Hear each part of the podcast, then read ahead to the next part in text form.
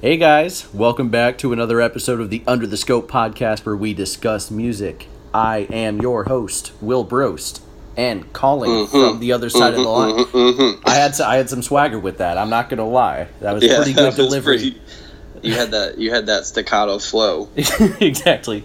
I'm working my, uh, my way up to like Migos flow with it, but I'm gonna stick with a staccato delivery. You can't be as you can't be as direct then if you're getting if you're going with Migos flow. Yeah. it's got to be a little bit more loose. Well, in that in that case, I'll just and- stick to my flow that I have right now, and Yeah. let you guys know that Patrick Anderson, as always, is on the other side of the line. So, Here I am. yeah, how's it going? That's pretty good. Yeah, We both got bad necks today. we get yeah, our necks are hurting probably because I've been like writing all of these notes for this podcast.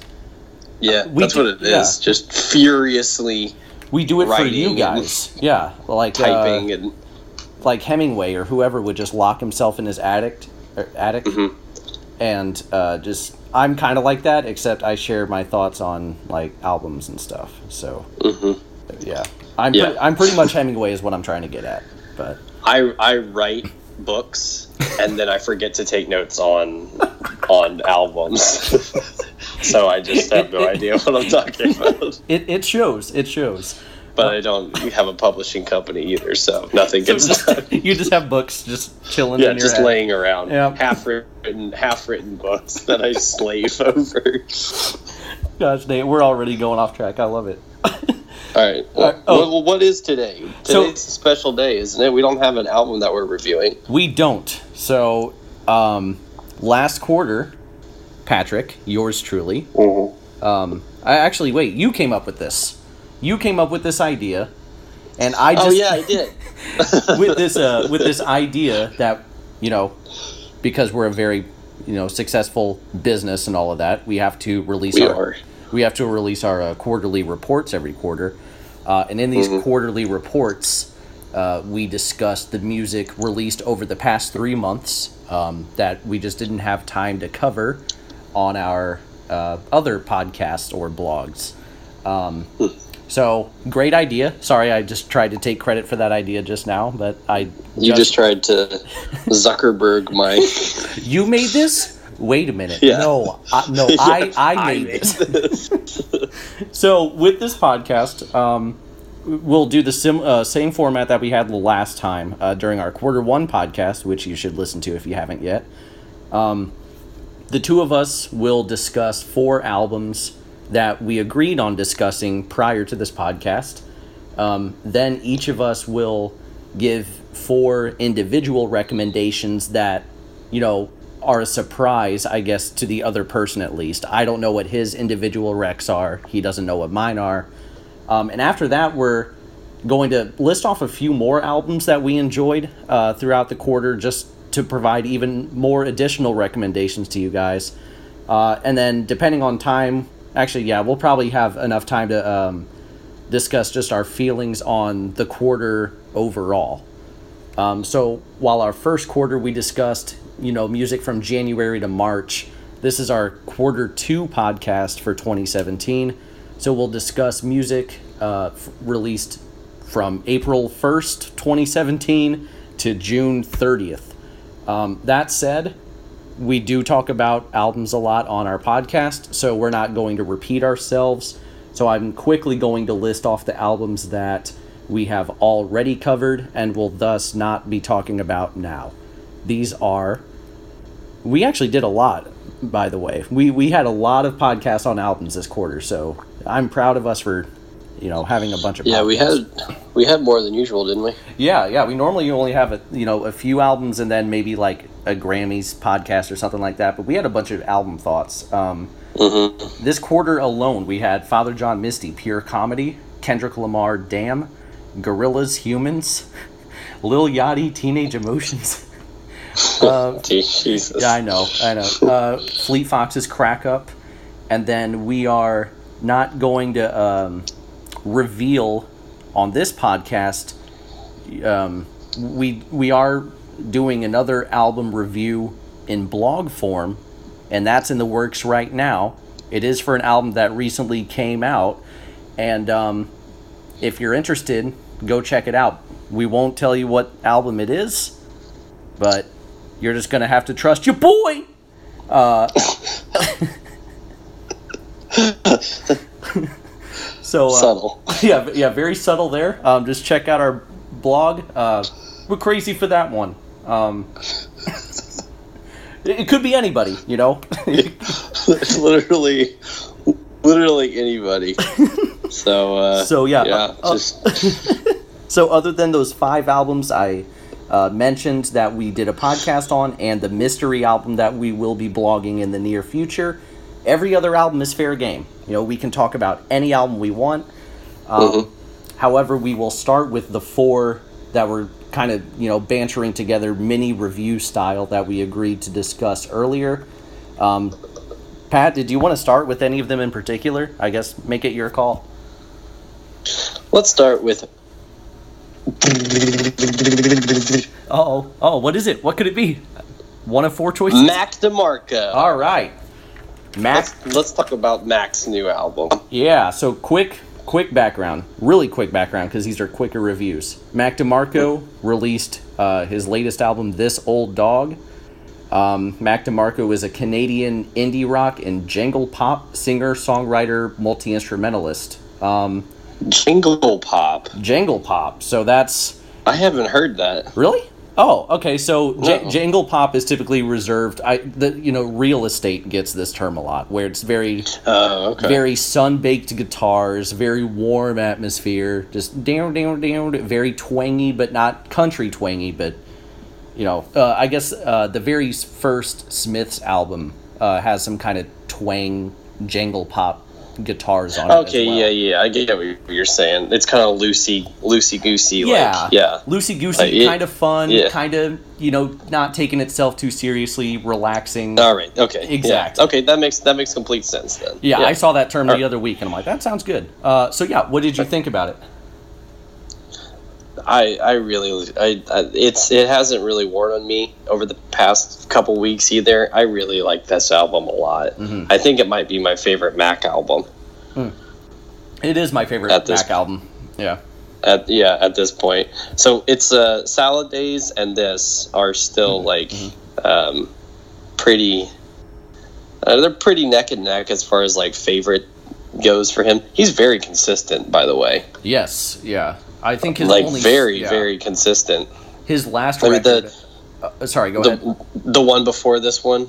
Yeah, it was a slight step down for me, but that's Yeah. partially because it was like a mini LP. So it was Yeah, sort exactly. a, It's- yeah, it, it was very short anyway. So Yeah, it's super short, and there's like, but, but there's some like really good songs on there, like uh, um, uh, another one on Yeah. there, and no other heart. So Yeah. there's still some good stuff on there. Like he's really consistent, but uh, this one is like so personal and like and so meaningful, and the instrumentals on this are amazing.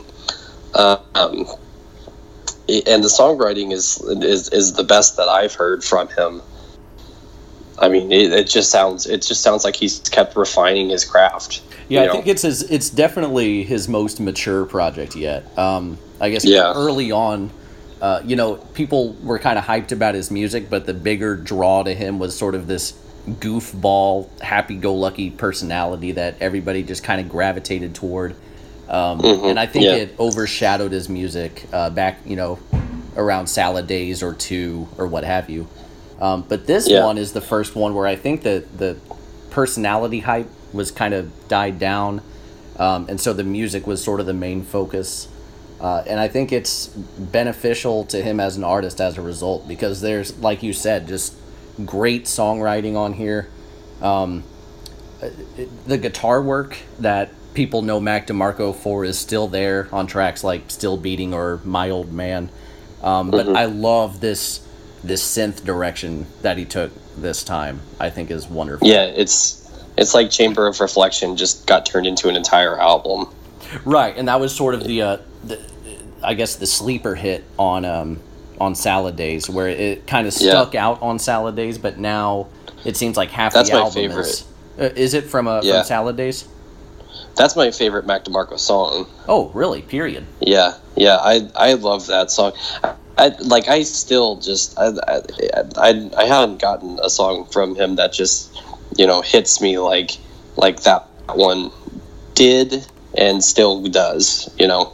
Yeah. Um, I I really love that song, and it's the it's the first kind of like uh, real like showing of him using this kind of style. So I, I like that aspect of it too. But yeah, that's my that's my favorite. So I was super excited when you know like for the first time, Mm-hmm. like that in like that intro with that that synth intro. That's an amazing instrumental too Yes. that he uses on that. Uh, but yeah, like when that came in, I was like, I was super excited for the rest of the album because of um, how how heavy synth that really was.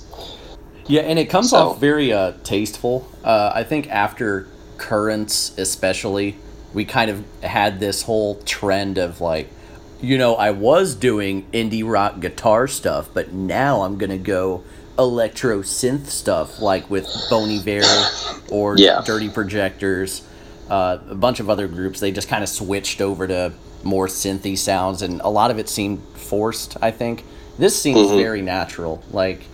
Uh, one more love song, I think, is a very just genuine use of synth and this. That's one of that's that might be my favorite song on there. One more love song. it's so good. It, it really It's is just- good. Yeah, I, I can't. Every one of the one of the biggest draw or uh, or not drawbacks, one of the biggest uh, takeaways, I guess, from this from this record, like, is how good of a job he does at creating very pleasant sounding music, but like also like really meaningful music too. yes. Like his songwriting is so good, yeah, and it's but and and it doesn't it doesn't get it doesn't get like cheapened by um, just like a good vibes kind of right. mindset or anything. Like he's got real substantial stuff that he's saying, but like he, but it's just like and it's all like such pleasant, you know. Even the sadder stuff like that, like that song is like it's so it's it's it's so pleasantly like bittersweet.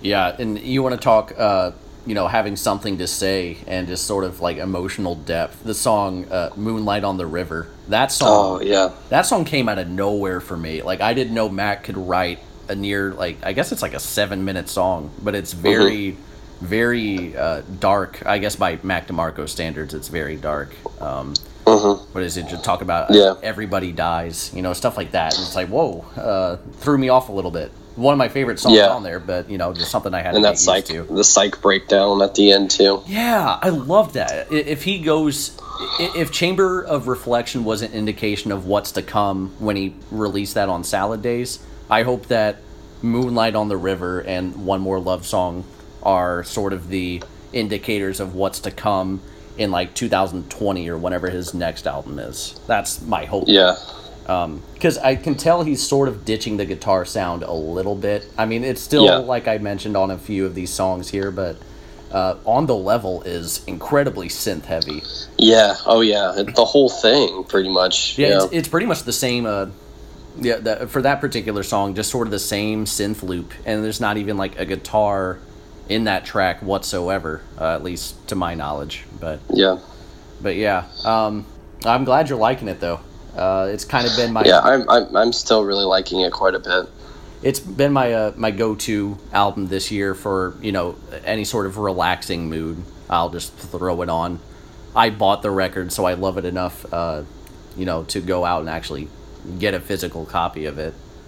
Um, it's probably the the record I've spun the most this year, actually, because I could just put it on every like Sunday morning when I wake up, and it's just pure bliss. Yeah, it's one of my it's one of my most listened to, um, especially of this quarter. But yeah, maybe of the year too, just because. Yeah, just because it's so easy to listen to too. It doesn't demand a whole lot, and it's uh, but it's not like it's not just you know bullshit.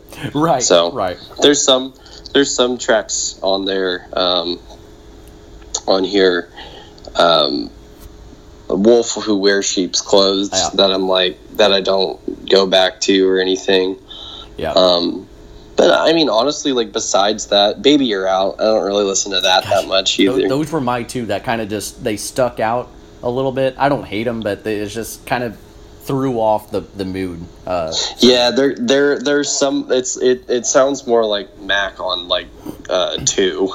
Yes, exactly. He he brings You know. it back a little bit, maybe a little bit too much on those instead of kind of sticking Yeah, with. they don't feel like formula. they fit in as much, but they're still not bad. They're just like, Right. mm, like I'm not as, yeah, I'm not as crazy about them. But But yeah, how are you feeling on it?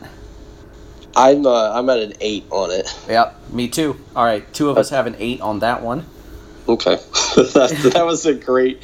Just like how you feeling? Eight. Yep, me too. All right. it's just it's an eight. I mean, it, it is very much an eight album.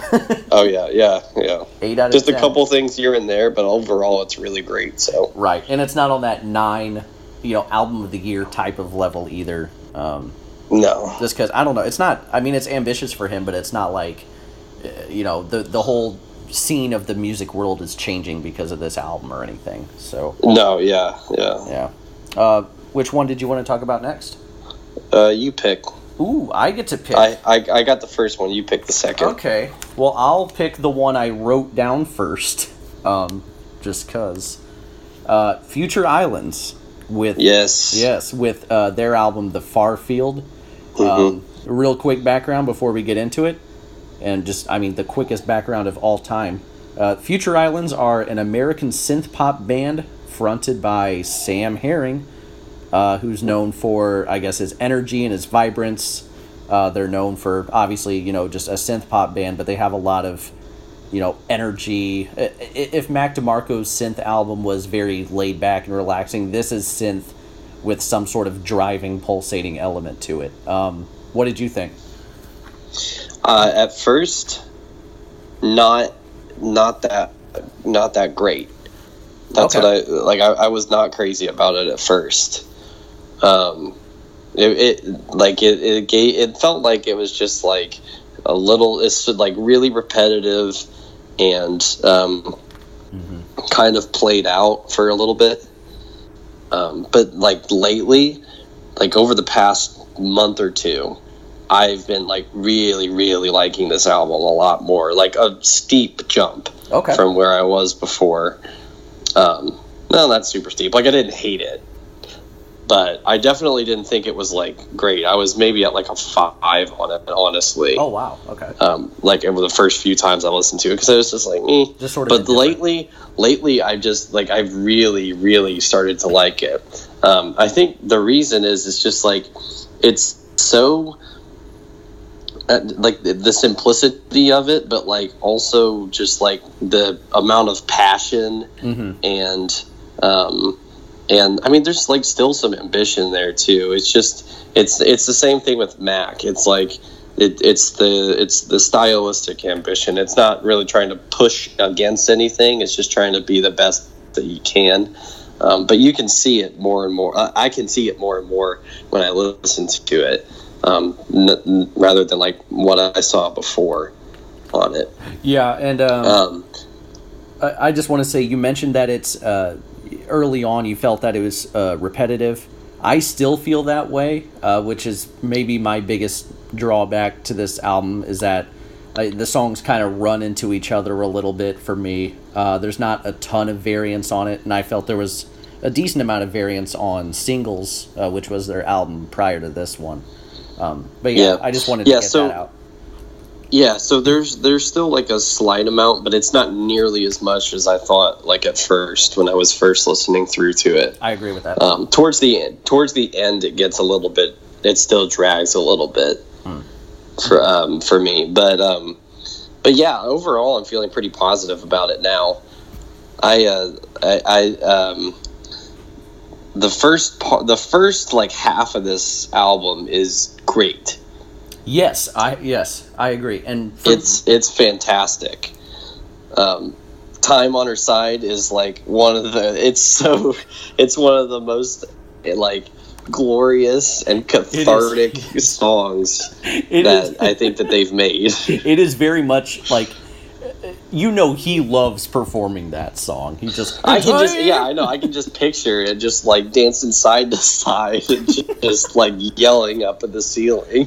but, but yeah, that whole uh, that four track stretch uh, from track two to track five. So that's mm-hmm. time on her side, ran, beauty of the road, and cave. Those might be mm-hmm. my four favorite songs on the whole thing, and it's such a stellar run, just going back to back to back to back.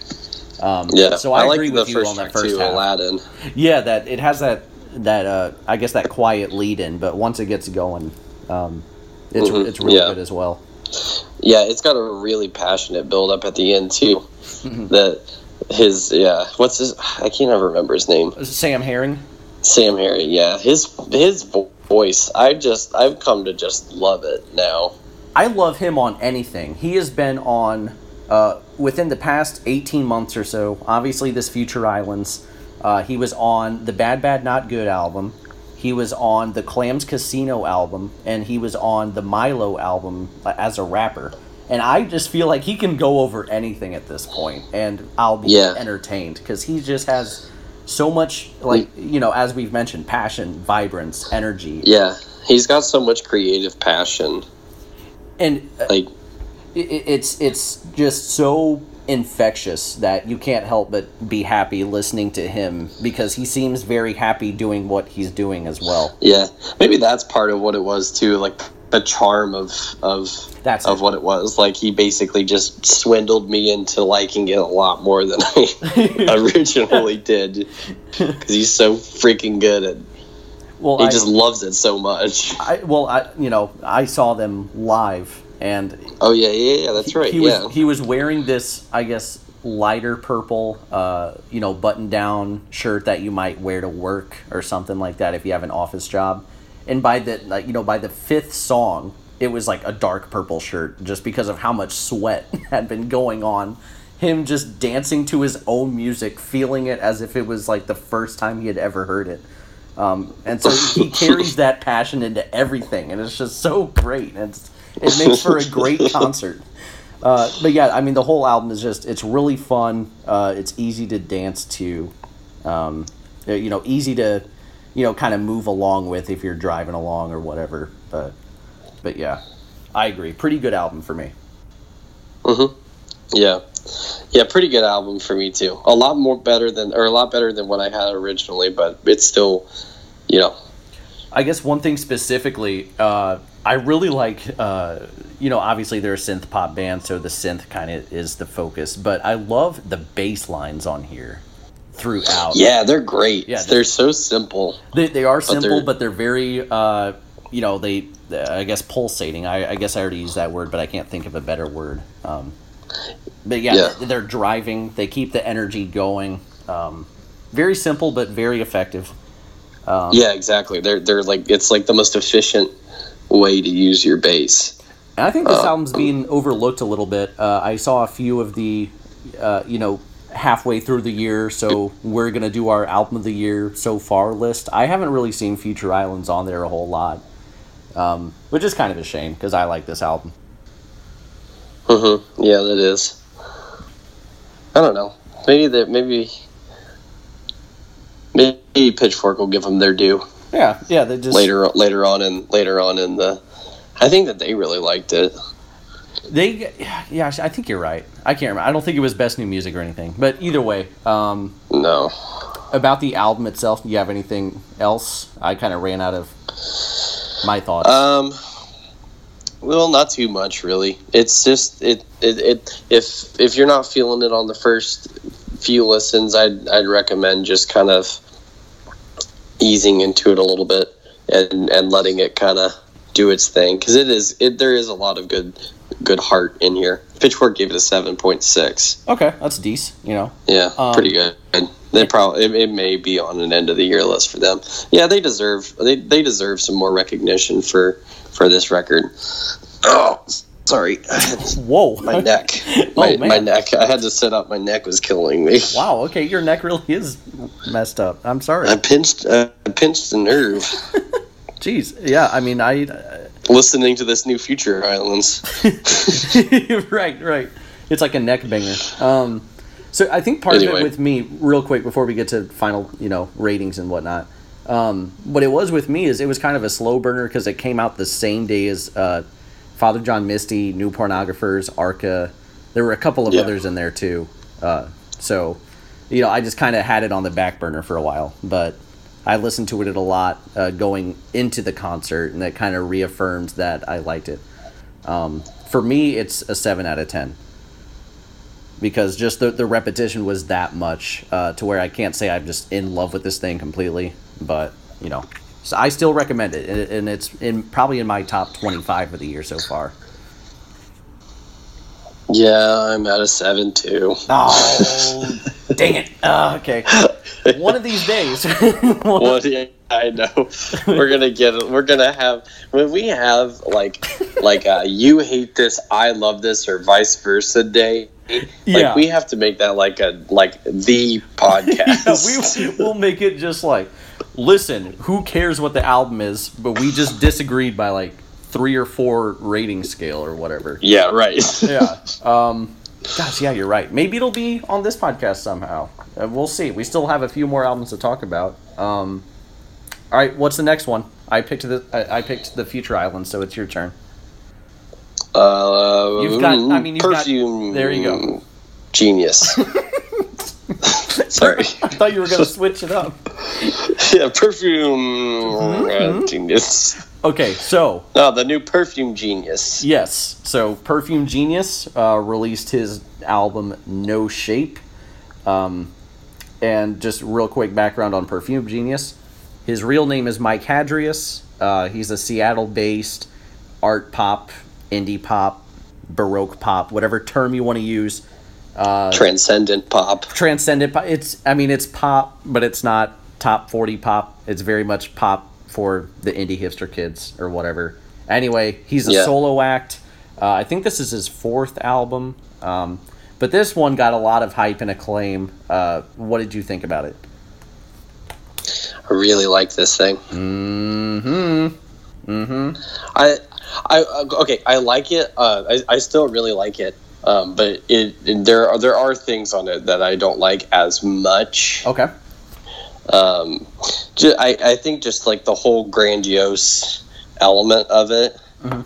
um, is gone now. Like when I first heard it, that you know that's that's so striking because this album is just magnificent. It is like majestic. It is Yeah. a glorious pop album. I yeah. yeah yeah it, it is transcendent um, it definitely it definitely has that quality to it.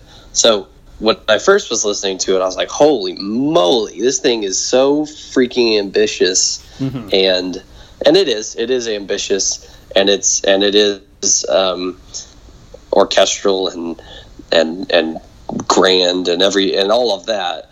Um, but like there there's just things on here that I'm not that I'm not as crazy about like um as I was before just just elements that like uh specifically like the song just like love That's fair. That's fair. um things things like that that just um songs that that get that get kind of uh, like the like melodies and things like that that are just kind of, that that get kind of weary you know what i'm saying yeah. No, I. I um, and- and- after after a little while. But they're still. I mean, it's still just. Um, it's still just as as as big and as bright and as amazing as it was the first time I listened to it. It's just that I'm not as as impressed as I was at first. But it's not like it's really not like a, a huge difference. I don't think. And I think um, you know, as you know, as grandiose as you know you've mentioned, and I agree, there are just a couple tracks that are a little simpler in comparison. Um, that didn't, you know, just like Love. I guess, I I mean, it's not that simple by art pop standards, but you know, coming after you know Other Side and uh, Slip Away. Yeah, yeah. So it just, I guess, by comparison, you know, like comparison solely within the structure of No Shape.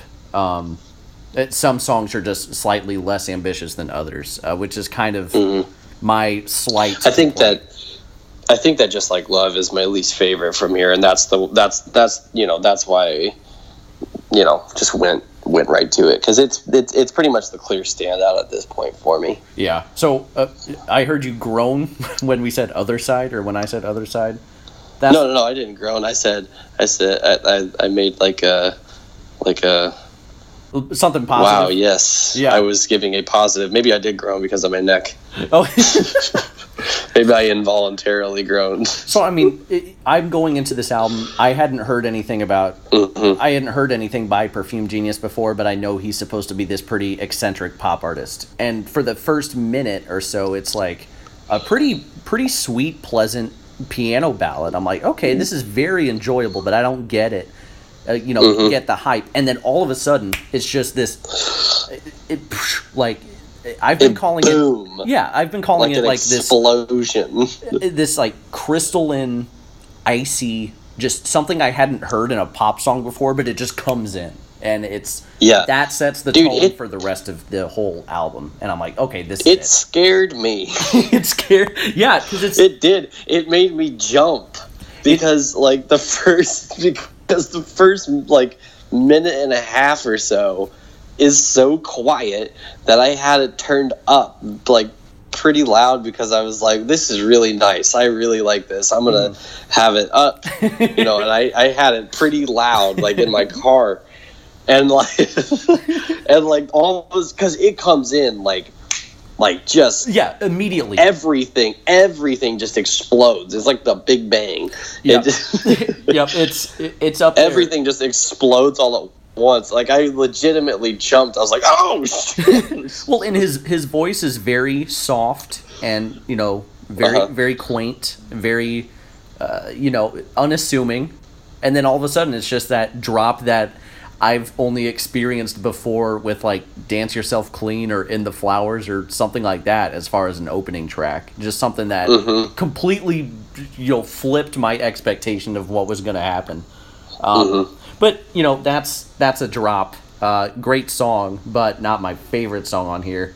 I just want to list yeah. off a few of mine, just because I I love this album. I think it's one of the best all year, um, easily. I think just uh, one of my favorites from the moment I heard it, and I I'm still playing it all the time.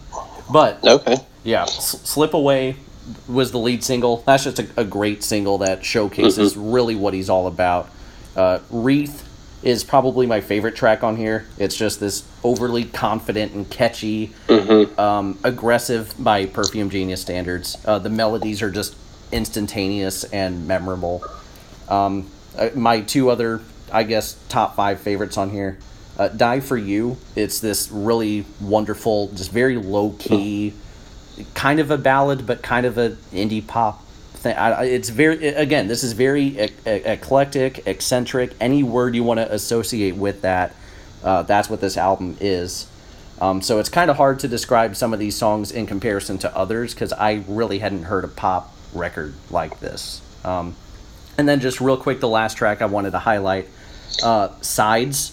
that Weyes Blood yeah. feature. Yeah. Her vocals are beautiful on that. I was like gorgeous. Oh. and I heard her record last year. Uh, I forget the name of it, but you know, only because I felt it was decent. it yeah. went in yeah. one ear out I, the other. Yeah, I, I, can't remember the name of that either. Yeah, it's a really good record though. It yeah. It um. But yeah, Weyes Blood. Her her vocal part is just the one feature he does have on here. She absolutely nails it. Um. So yeah, that was another highlight for me.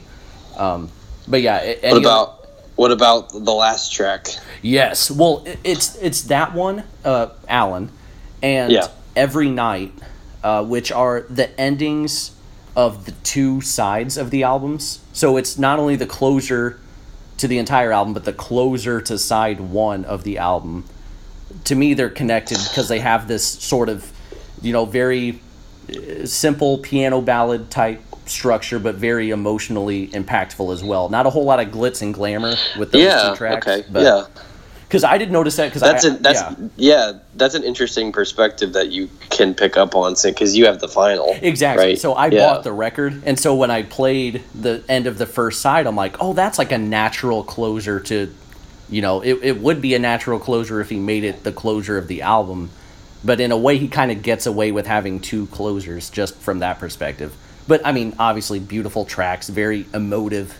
tracks. Um, yeah, I'm just gonna. If I keep talking for too long, it's just gonna be a giant circle jerk because I love most, just about everything on this. Um, just art pop brilliance. Um, yeah, a t- ton of yeah, yeah, yeah, uh, yeah. I, I, I, I agree. I, I think that this this thing is like the.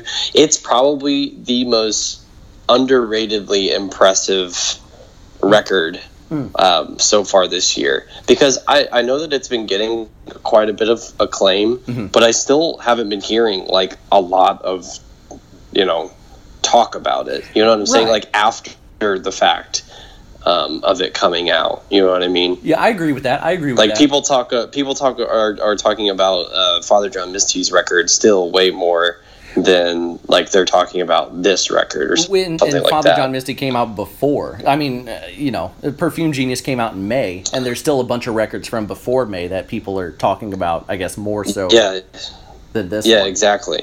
Yeah, and yeah, so I know that it got a lot of acclaim, but I still think that like as far as like a a, a conversation starter goes, it's Yeah. like this thing is still there, and it's it's like it's so freaking impressive. Yeah, I just want to check out everything he's done in the past. I mean, the upbeat moments. Yeah, I still haven't I still haven't gone back and looked at his other his other uh, his other work yet, but I Yeah. because this is my first introduction into him. I didn't know who he was before before this. Yeah, he's a, all, all of his work is highly acclaimed. As I mean, it's all above eighty Metacritic or whatever stat you want to use to determine acclaim. Um, but just Yeah, yeah, re- uh, just I guess final thoughts for me. Uh, ton of instrumental diversity on here. Uh, the stylistic choices are very eclectic and interesting.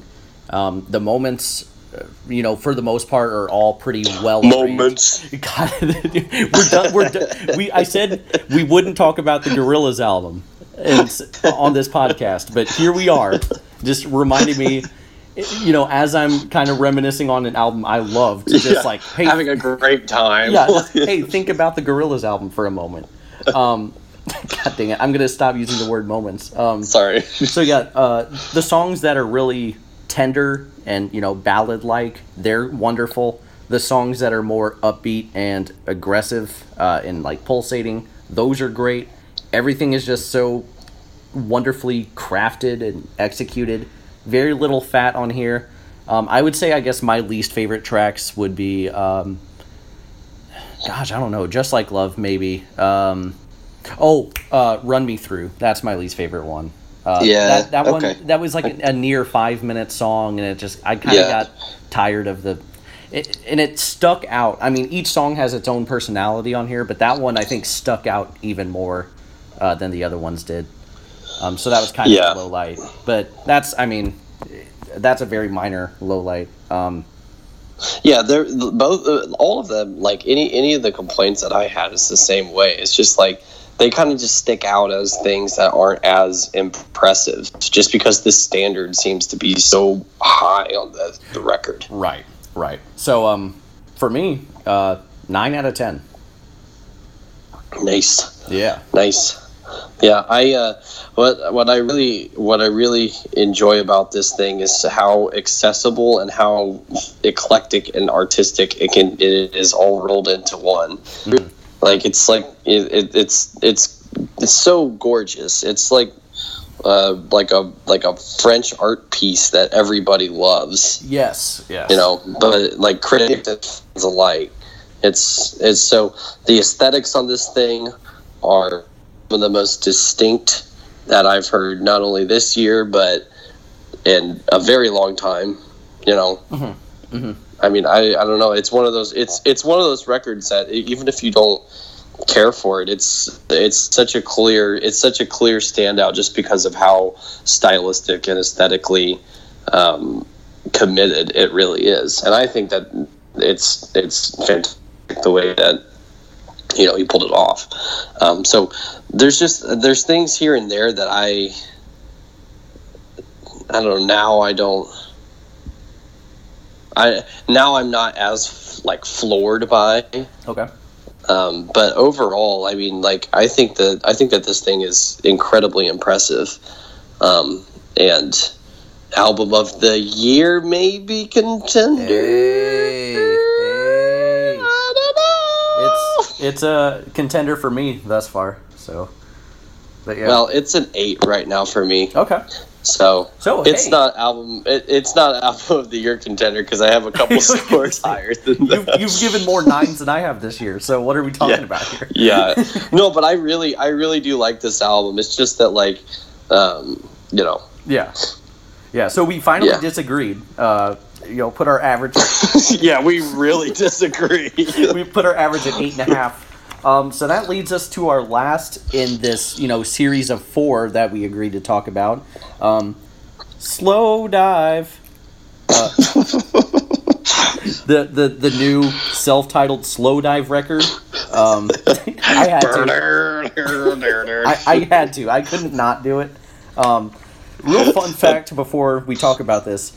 This was released the same day as the Perfume Genius album and the Mac DeMarco album. So what a you know a very notable day in 20. Yeah, that was a crazy day. yeah, May 5th. Um, but yeah, so Slowdive, self-titled. Uh, they're you know they're shoegaze, dream pop legends uh, from England. Uh, this is their first album in 22 years. Uh, they helped define shoegaze back in the 90s with, uh, you know, how do you pronounce it? Like souvlaki, soup Nazi. Soup, soup, no soup for you. so yeah, with uh, you know, souvlaki and uh, Pygmalion really helped define shoegaze in the 90s. They're back. Um, well, uh, I mean, it's a comeback album, so it's going to be hit or miss. So I'm kind of interested in hearing, you know, what you have to think about it. I I love it still. Yep. Yep. Um.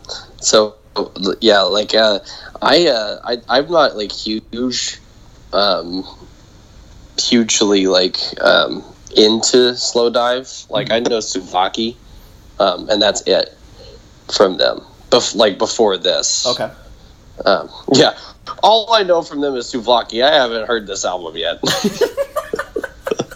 but I think I'd like it based off of that. This, this is my introduction to them, uh, or it was, and then oh, that's right, yeah, yeah, that is this is your introduction. Yeah, go back and listen to Souvlaki. And I, I did like a couple weeks ago, so I mean that that's how much I liked this album. Oh, you did? Yeah, so it's it's great nice. too. Yeah, we can talk yeah. about Souvlaki on a different classic review podcast or something like that. Yeah, produced yeah. by Brian. You know. Well, there you go. Yeah, you with yeah. the Brian Eno. I love it.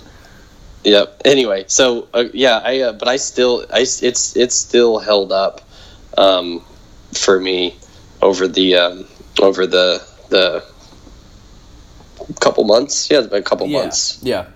Since it since it came out, yeah. So it's still hung up for me, or hold, held up for me over the past couple months. The the um, the instrumentation is gorgeous on this thing. Mm-hmm. The uh, the melodies are hypnotic. Um, the the lyrics are meaningful for the most part. Um, they're very shoegazy, so mm-hmm. they can be kind of just abstract at time, but that's not really the point. Um, so, but but yeah, and Star Roving is like mm-hmm. song of the year contender. That's damn it. That's my note says Star Roving equals S O T Y question mark. that's I mean this album I love it too, but that's the one I just yeah I oh yeah it, it is the clear standout track from this thing. And real quick, yeah, uh, what I love about it is just you know, it, like you mentioned, uh, the production is just it, you know, or I guess the instrumentation is very you know dreamy throughout. But this is one of the only times where it gets fuzzier and into the more raw side of shoegaze. Mm-hmm. Um, and that's one thing I wish the album had a little bit more of. Um, I mean, you get it on that track, and you get it on, I guess, like No Longer Making Time, a couple of other tracks in there. Um, I enjoyed it overall, but yeah, I Star Roving is the best example of like the fuzzier, grittier side of shoegaze. Um, mm-hmm. But yeah, uh, that was one of my song of the years as well. So, but yeah, go ahead. Um, yeah. Well, I mean, go ahead and go ahead and go with your thoughts okay. too, because because I yeah because I I I, I want to know where you're at right now on it too. So yeah, uh, you know I, I mean I love it, but everybody loves it. So I don't know if yeah. I'm. I don't know if I love it more than anybody else loves it. Uh, it's uh, for a lot of people, this is their number one album of the year, and I've seen a couple of publications that have had it, you know, top five. I don't know if it's quite there for me Uh, it'll be interesting to see where it places at the end of the year. Um, but just as far as I guess the music and the whole comeback aspect, 22 years is a long time. Um, yeah. Hey, shout out Frank Ocean fans that yeah. complain. like Jesus. what the hell? It's been four years. Yeah. And it's like, and you know, comeback records are hit and miss. You want to talk about a couple in 2016? Uh, Avalanche's Wildflower, I thought was pretty good. That was what, 15 years? 16, 16 years, years, yeah.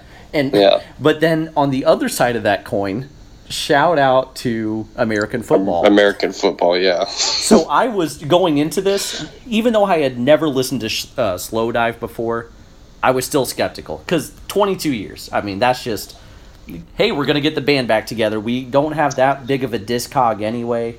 Um, but I was just impressed. Uh, I think you kind of mentioned this, like the hypnotic sense of it. My biggest draw to this album was just the atmosphere it provided. Um, yeah, you could just throw so it on space. So yeah, space. Uh, you know, just atmosphere. It, it, it, sucks you into its world as you're listening to it, and that was sort of my biggest draw to it. hmm Yeah, I the um, the just the minimalism and the and the and the um, and just like the the amount of like uh, efficiency in the instrumentation is just it's it's phenomenal on here. Everything rings. Everything has a purpose. Um, I really there's very little fat on here. That was my other thing. I very little uh, eight tracks. You know, only forty six minutes or so. Yeah, pretty short. Yeah, leaves room for very little filler on here. Uh, there's a couple tracks mm-hmm. I'm sort of eh on, uh, such as I guess "Don't Know Why" is probably my least favorite one on here. Um, yeah, yeah, I uh, I still really like it a lot, but it has it has uh, for me to kind of um, just it, it kind of just like fallen a little bit as as far as you know as far as what I was feeling about it at first. Uh, what's your besides Star Roving? I think yeah. we're both agreed that that's like the best track on here. Yeah. Oh, you know what's my favorite besides that? Yeah. I really like um, and this is probably where one might expect me to go with sugar for the pill because that was i guess the standout for a lot of people uh, i'm mm-hmm. going uh, i'm going Slomo it's the opener yeah god damn it yeah.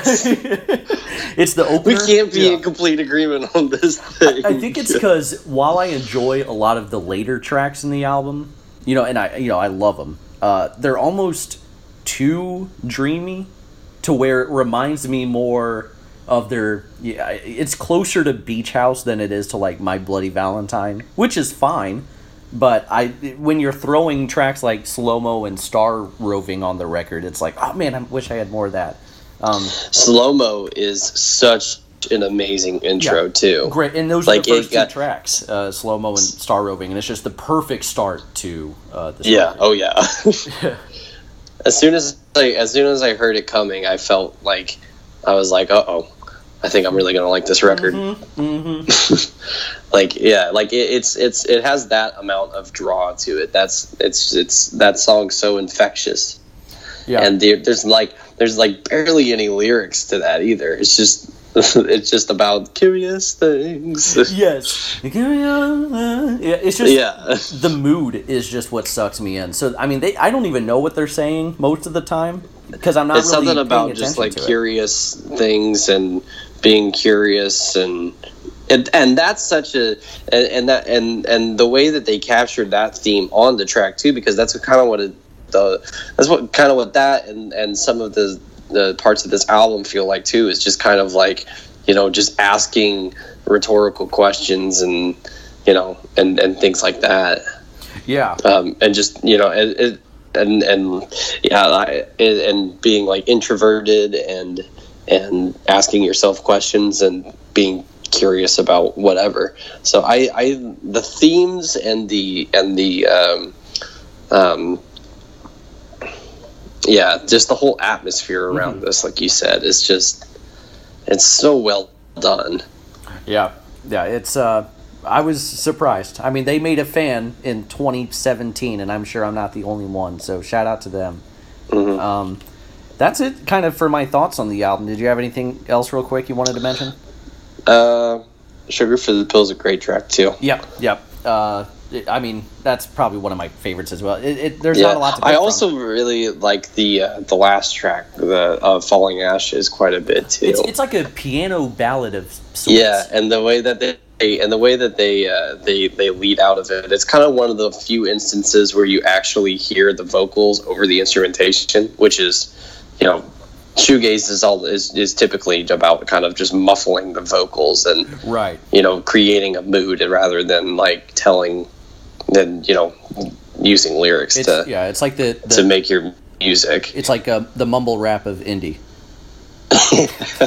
Yeah, right. God damn it. So yeah. Anyway.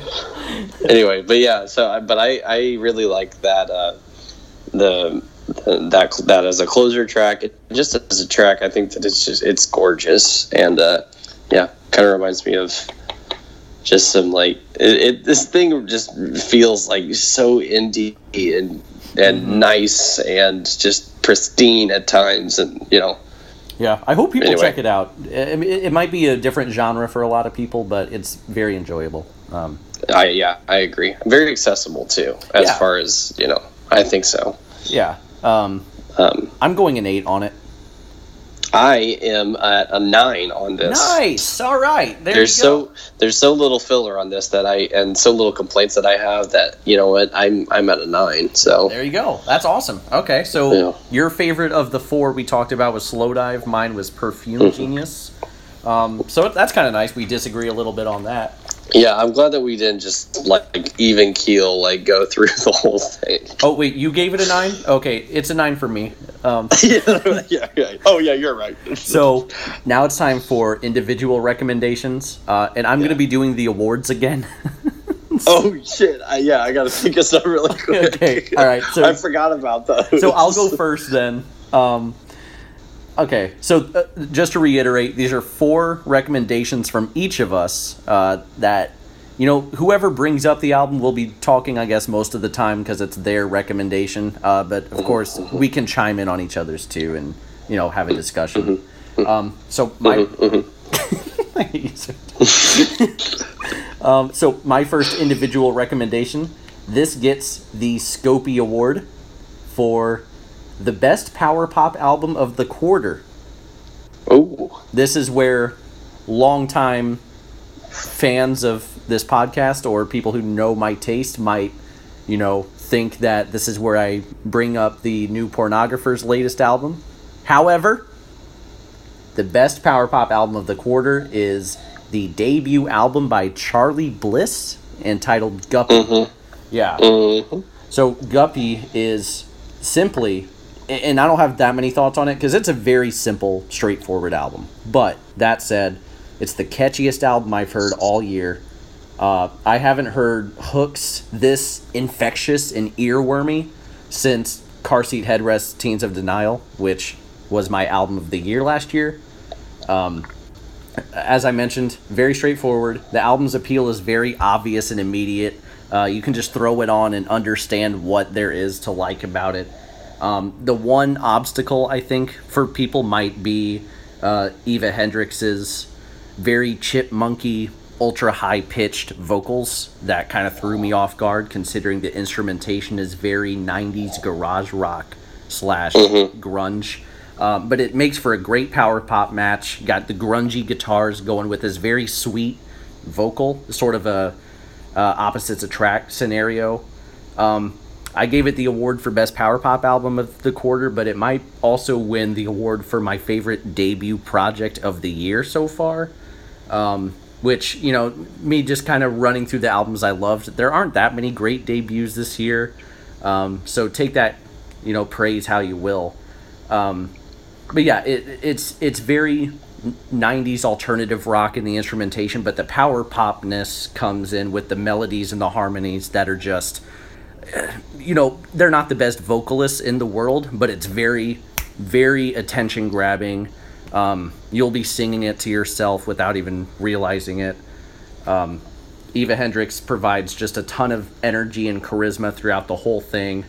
Um, and my biggest drawback is just, you know, it's not overly ambitious or anything. Um, but it is a ton of fun. uh, and I saved it for the recommendation section because I think it's a great recommendation uh, for people who are looking to try out new things because it's very accessible, very easy to love. Uh, it's an eight for me. Nice. Yeah. So, have you heard it real quick? Yeah, I have. I really, I really enjoy it. I uh, uh, just spoiler alert. I didn't put it on my recommendations because I figured that you were going to put it on there. That's the other thing with this whole individual recommendation thing is we could put the same same albums on here. We just don't know yet. Um, Yeah, yeah, exactly. Yeah, Yeah. but I, I, I, I knew that you really liked it a lot, so I, I didn't put it on mine. But I would recommend it for sure. I think that it's fantastic. okay. Um, Awesome. It's it, it's it's like uh, it's like the it it's a it's like a, a sister album. Feels like almost to the crying record that came out last year. just power pop, ton of influences coming from different directions. Very Uh-huh. and I unique, love the chipmunk vocals. I think that they're very creative and like and and they make they make it really distinct too. They make the whole record really distinct. Adds so adds I can like, understand if they're kind of off putting, but I really enjoy them. Yeah, it sort of elevated it for me. But yeah, uh, Mm. what's your first one? Uh, mine is uh, it. This is another one for like people that want to get into some new stuff too, because it's some new stuff for me too. Uh, the Physics House Band, Whoa. Mercury Fountain. This is unbeknownst to me. I have no idea what this is. Do you have an award for it? I think. Oh shit. That's okay. Uh, the Scopy for. Um, hang on one second. Let's bring up The Scopy. Yeah. You go The ahead. Scopy for um, most most the best drawing on an album cover this year. Oh, nice. Okay, cool. All right, I'm I think that I think that you know what it is. It's that it's okay. It's the it's the album that has the red um, like border to it, okay. and it has the the hand that looks like it's been pencil drawn. Mercury. Fa- Aha. Okay. Yeah, this yeah, came out I think in you've April. se- you I yeah I think you've at least seen the the um the cover for it. Ooh, it's got a translucent red vinyl record. That's pretty slick. Okay. Yeah. Anyway, Yeah. what, what So, what's anyway. about the music? Yeah. prog rock, Mm. um, electro house, very energetic, interesting, crazy sporadic stuff. Um, and it's it's all instrumental, um, and it's very driving, and it's very it's very all over the place. It's not super experimental, but it is prog. Um, so it's it's um, but yeah, it's it's one of the, it's one of the most interesting and engaging records that I've heard this year, and I was very surprised by how much I liked it. I go back to it quite a bit um, because it's just so it's it's a lot of fun too, um, but it's also just so freaking impressive. Excuse me, because the instrumentation on this thing is absolutely insane. Um, it's it the the these guys are so talented um, and and and so they're they're so good at, at and tight at being a band with each other. You can just tell um, with this record, and it's one of the most impressive like asp- or instances of that that I've gotten this year. Um, so it, I would really like to go and see these guys if I if they if they come around the Nashville area, which I'm sure that they they either have or they might sometime because it's Nashville. Um, but yeah, I, this is this is one of the most th- this is one of the more low key um, releases that that came out this year that I thought you know what I'm going to go ahead and try and recommend it because I think that they deserve it. There you go. That's great. I mean, I had Um, never heard of them, so this is Yeah, I hadn't heard of him either. I just like I just listened to it because uh, Needle Drop. He didn't even do a review. He just did one of those like tiny little like those little like side videos. oh, okay. And he just like he was just like wow this is he's like yeah yeah listen to this album. That was basically his whole review. Huh. and i was really drawn to the album cover too and the fact that they were called the physics house band. Um, and i was like i was like all right i'm gonna check it out and i really really enjoy it. So yeah check out the it's uh it's it's an eight for me too Nice. um, Okay. I, so both of us have an eight for our first recommendations And yeah, I would rate it, but you know, I don't have anything, so I've never heard it, but I'll check it out because I trust your opinion sometimes. So, well, So yeah, pretty, um, pretty, yeah, pretty, yeah, pretty dirty there. Pretty, yeah, pretty slick by me. Um, so this next one that I have is actually a winner of two awards. Okay. Oh, okay. So right. Okay. It wins the Scopy Award for the power of the internet, and it also wins the Scopy Award for you know it's been an hour. We should probably talk about hip hop on the podcast. Scopy Award. Um, okay. So yeah, right. hip hop coming your way. Um, this one's got a lot of internet buzz. Brockhampton, saturation. Um, mm-hmm. And you know, I've been hyping this up as a recommendation to all of my friends who are into hip hop because while I enjoy the album, I'm not like head over heels for the album, but it's a fantastic recommendation because I think uh, there's a ton of accessibility, there's a ton of variety, there's a ton of originality. Um, and just all of those combined, I think most fans of hip hop would find at least two tracks on this, you know, 16 track mixtape uh, that they can gravitate to.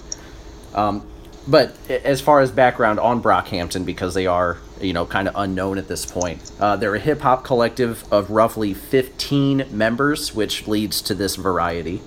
Um, they're based in Texas, but they win the power of the internet Scopie because they were founded on an internet hip hop forum. Uh, shout out to KanyeToThe. Um, they've been described as the internet's first boy band, which I mean, I would never call them that. That sounds like a cheesy publication thing to do. Like, 10 things you need to know about the internet's yeah. first boy band. Ooh. Like, that's just lame. But I, it, I guess it's accurate. I don't know. Um, but yeah, because of all the variety, it's sort of at the point where there's too much variety for me. Uh, so it, there's just not much cohesion at all. Um, but this is a mixtape, so I guess they're still kind of finding their sound. Um, my couple of my favorite tracks on here, "Star" is maybe my favorite rap song of the year. Just the beat is great. Uh, the, they're just having a ton of fun on this song. The verses are about, excuse me, they're about them uh, comparing themselves to Hollywood stars uh, throughout the entire thing.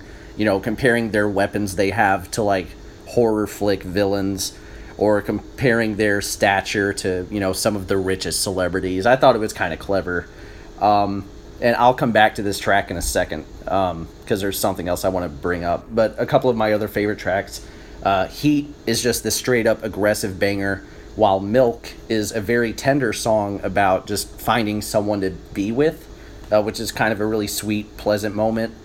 Um, because of the variety, they've been getting a lot of odd future comparisons. So while members such as Ameer Vann, Merlyn Wood, Dom McLennon, Matt Champion, uh, they bring a bunch of odd future type variety and talent.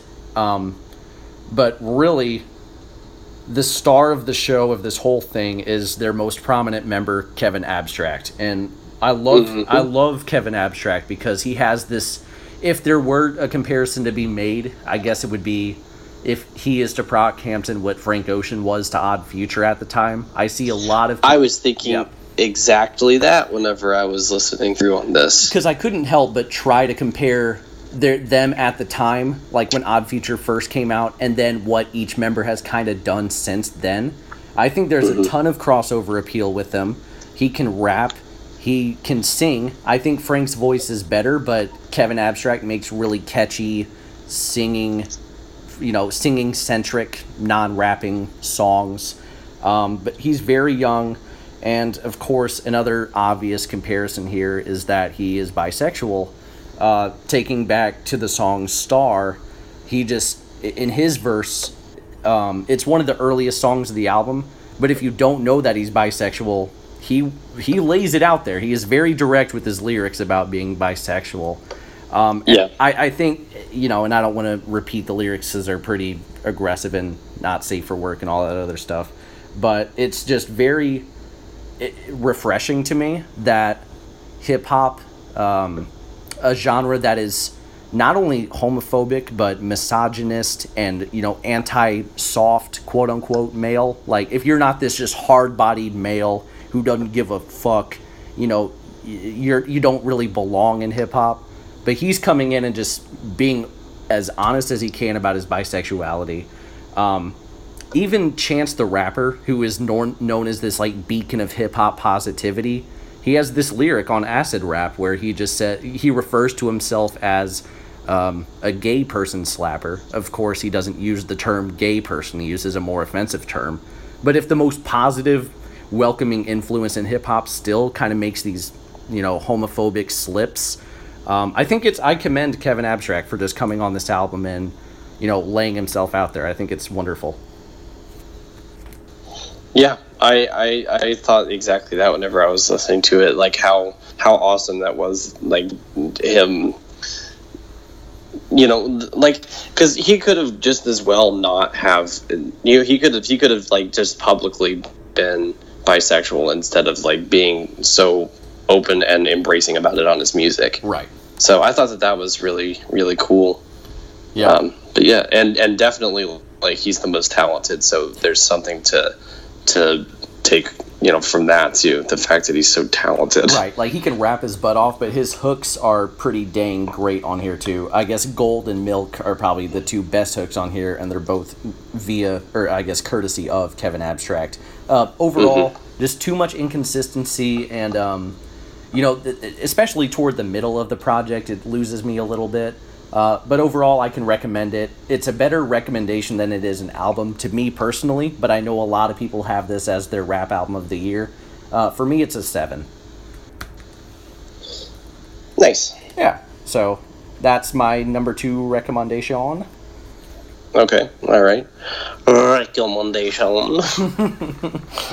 All right. So my, how long are we going right now? By the way, we're at an hour six, but no, we're, uh, this was okay. one of our this was our longest pod the last time we did it. So yeah, yeah. Well, I was just wondering. I was hoping we weren't at like an hour half already, and oh, you know, right. No, we're good. We're we're at a good pace. Okay, so my second um, for this quarter goes to award. Do my, you have this, an award for this? What? Do you have an award for it? I was I, okay. was gonna do it. I was okay, all right, all right. I caught myself right before I was about to say what my what my album was. The Scopy for most sexy mm. record of the quarter of the quarter. Goes to the new or the debut cigarettes after sex ah. album. It, it's self-titled, self-titled, cigarettes after sex. Dude, most sexy. I had water in my mouth when you said that. I was like nope i can't. The most sexy. Okay I figured you would recommend. Yeah, the most sexy, not the sexiest. The most sexy. the most sexy. I figured you'd recommend this, so I'm excited to hear your thoughts. Uh, th- my my thoughts on this are, I uh, I this one this one is uh, it's not as I'm not as crazy about it as I was when I first listened to it. Um, just because like it, it's it's drained on me a little bit. Like there's some stuff about it that that isn't as um, as impressive as the first few times that I listened to, just because the melodies can get a little bit uh, they're a little, little, bit predictable, and the lyrics themselves are they're good and they're interesting, but they don't they don't offer like a ton. Mm-hmm. Um, so, but I think think that it's definitely worth checking out because this is a debut album from these guys. Um, and it's it's really fantastic. Like the style, the stylish nature of this thing is amazing. Like it's so cool. It's just it's it's it's really one of the most interesting sounding pop. It's kind of it's pop. It's it's definitely it's like it's like uh, moody pop kind of right like the, the um, moodier side of like indie pop i guess yeah yeah it's like if the first xx album was just committed to just really being uh, you know dark and sexy and whatever. But um, yeah, but I, it, is, it is an indie record. There's a lot of guitar. There's a lot of really spacious, uh, vibrant guitar, the, the, insane amount of reverb. But one of the most interesting things from this is, um, man, I can't remember their lead, their frontman's name, um, but the uh, the lead singer's voice is, and I'm still not sure if it's a it's an effect that they've used on this or what it is, but the the vocals on this are so androgynous and mm. just and interesting. Like it sounds, it sounds, it doesn't sound like a man or a woman. It just sounds like something singing. Um, and it's not like it's not like it, like really like abrasive or polarizing, really, because of just how delicate and and and and interesting and cool the vocals are. Um, I think that it's just one of the coolest. I think it's a vocal effect. I, I don't know if anybody can sound like this, honestly. Um, and if they if he does, congratulations because that's impressive. so, but uh, but I, it's one of the coolest effects that I've that I've that I've heard from music from vocal music um, this year.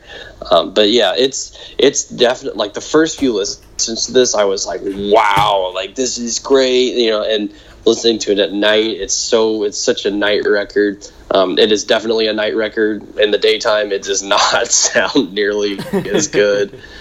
Um, but it, so that that kind of you know that kind of you know for that that that is a little something to me too. I'm like, well, it's you know. But anyway, but um, but yeah, I, I still feel strongly about this thing just because, like, from a recommendation standpoint, I'm at a seven okay. on it right now. Um, because it's it, there are tracks on here that like there's some tracks on here that are just kind of like eh, now, um, and it's not a very long album either, so it's not like there. But there's some like the intro track, uh, K. The the first three, the first four tracks are fantastic. Um, and really engaging and really cool and sexy and uh, and just awesome. So, um, shouts out to cigarettes after sex.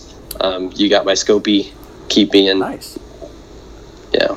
And a, a, friend of the podcast, Josh Sellers, I believe, has purchased this record on vinyl. So he must. Yeah, have... he he he loves it. So real quick, uh, before I get into mine, um, I know my score doesn't matter because it's your individual recommendation and all that, but we do disagree on this one. So I thought I'd make that a note. Uh, I'm just I'm pretty indifferent to this one. Uh, it's very, as you mentioned, it is a lot like the XX debut, self-titled, but I think it's too much like that, like a little bit of XX worship. Um, that said, I've only heard it a couple times in full but when I was driving around today, I guess the song uh, John Wayne came on shuffle. Yeah, yeah. I really enjoyed the, it. Uh, yeah, second to last. Second, to, okay. Well, when it came on, I was like, okay, this is actually, you know, I actually like this. So maybe I just need to revisit it. But for me, it's at like a five right now. I'm pretty indifferent. Um, Ooh, I know. Okay, all right. I know. So I just had to throw that little bit of edge in there. Gloves um, are coming off here. Yeah. How you like this bullshit?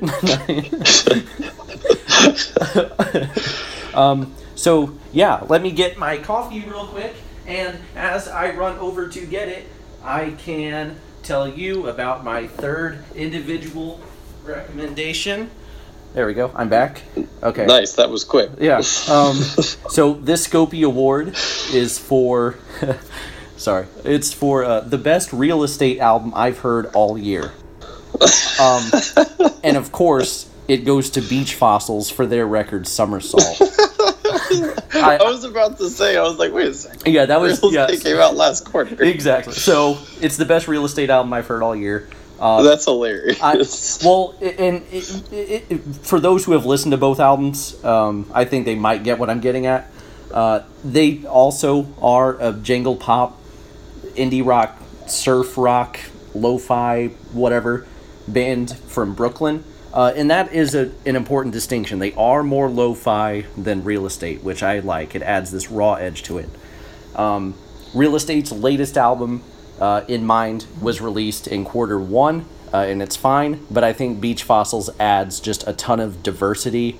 Well, maybe not a ton of diversity, but it adds more diversity uh, to this style of rock.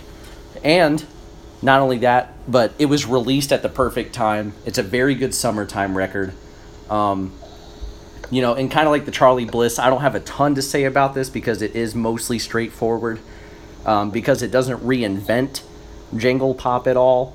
Um, but these songs have more of an identity from track to track than I think a lot of modern jangle pop does. Um, at least a lot that I've heard. Um, you know, I'm not. Yeah. Yeah, so you know the real estate. I mean, I hate to make this like a comparison thing, but the real estate album I thought was a little too sonically consistent from one track to the next. Like it just kind of blended together.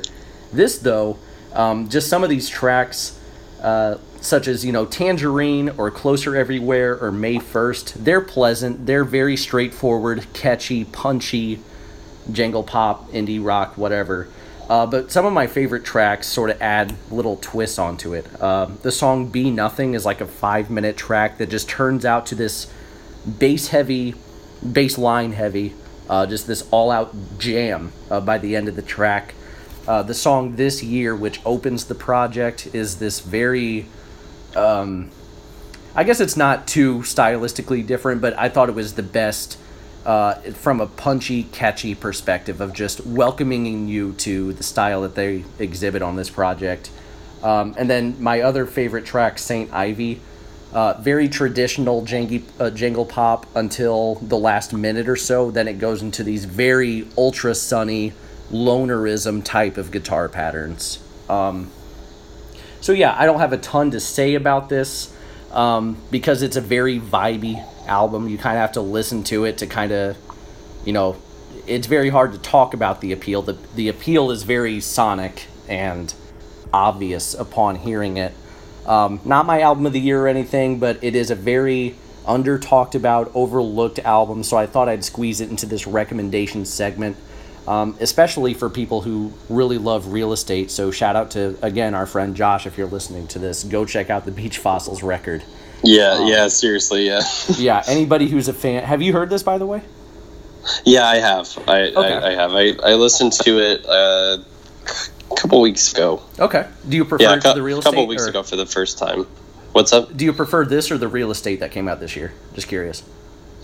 Uh, now now I prefer this Beach Fossils. Yeah. Okay. Like uh, I mean, uh, there could be another kind of styled album that came out like later this year, and I'd probably prefer that over both of them. Right, right. Just because it's like new. The thing about this genre is that like this music can get old really quick, and Yeah, that's where yeah. like I am with real estate. Like I'm just like, uh, Yeah, Like- I, I totally I totally feel that. So that's why it's not going to be like that high on my album of the year, and I can't even say like I'm in love with it or anything. Um, so it's a seven. I yeah, I think that it's it's pretty it's pretty damn good though. Like it's definitely like it's a very enjoyable record. yeah, yeah. So if I was feeling somewhere like a five to a six on real estate, I'm feeling a seven with Beach Fossils. Um, Okay. so yeah, Nice. So yeah, another solid recommendation, but not like you know over the top. You need to check this out, Charly Bliss type of recommendation. Um, but yeah, I like the I like this uh, this thing that you got going on here, and, and that me and you got going on here. Like the the recommending because we feel like they deserve to be shouted out, basically. Exactly. Yeah, I mean, I could Yeah. just mention a bunch of obvious stuff that people have heard already, um, but we'll get to that when we list off some of our other recommendations uh, Mhm. toward the Yeah. end. Right. Yeah. Okay. Um, yeah. And okay. So my uh, my third scopy Award Yes. Yes. goes goes or is the award. I'm just like my general third Scopie. Uh, this Scopie is for. Oh man, I, should, I I need to be thinking of this while you're doing your thing. I mean, Um, hardest name to pronounce oh. um, on this on yeah hardest name to pronounce Okay. on this list. okay. Ryuichi Sakamoto. I Mm. think that that's how you pronounce his name. With the album, Uh, a, a With the album Async. a sync, a sync. Async. Async. Async. I think it's Async. That's all one word. But anyway, yeah. So Ryuichi Sakamoto with the album Async. It's an ambient, experimental um, composition album. Um, it comes from a really tragic place, um, from a really tragic time. He just like got got through battling throat cancer um, before he made this record. Um, and he's been apparently a really prominent figure in the music world, specifically in like production and everything, for a very long time. Um, and hasn't worked on music in quite a while because he's been battling cancer.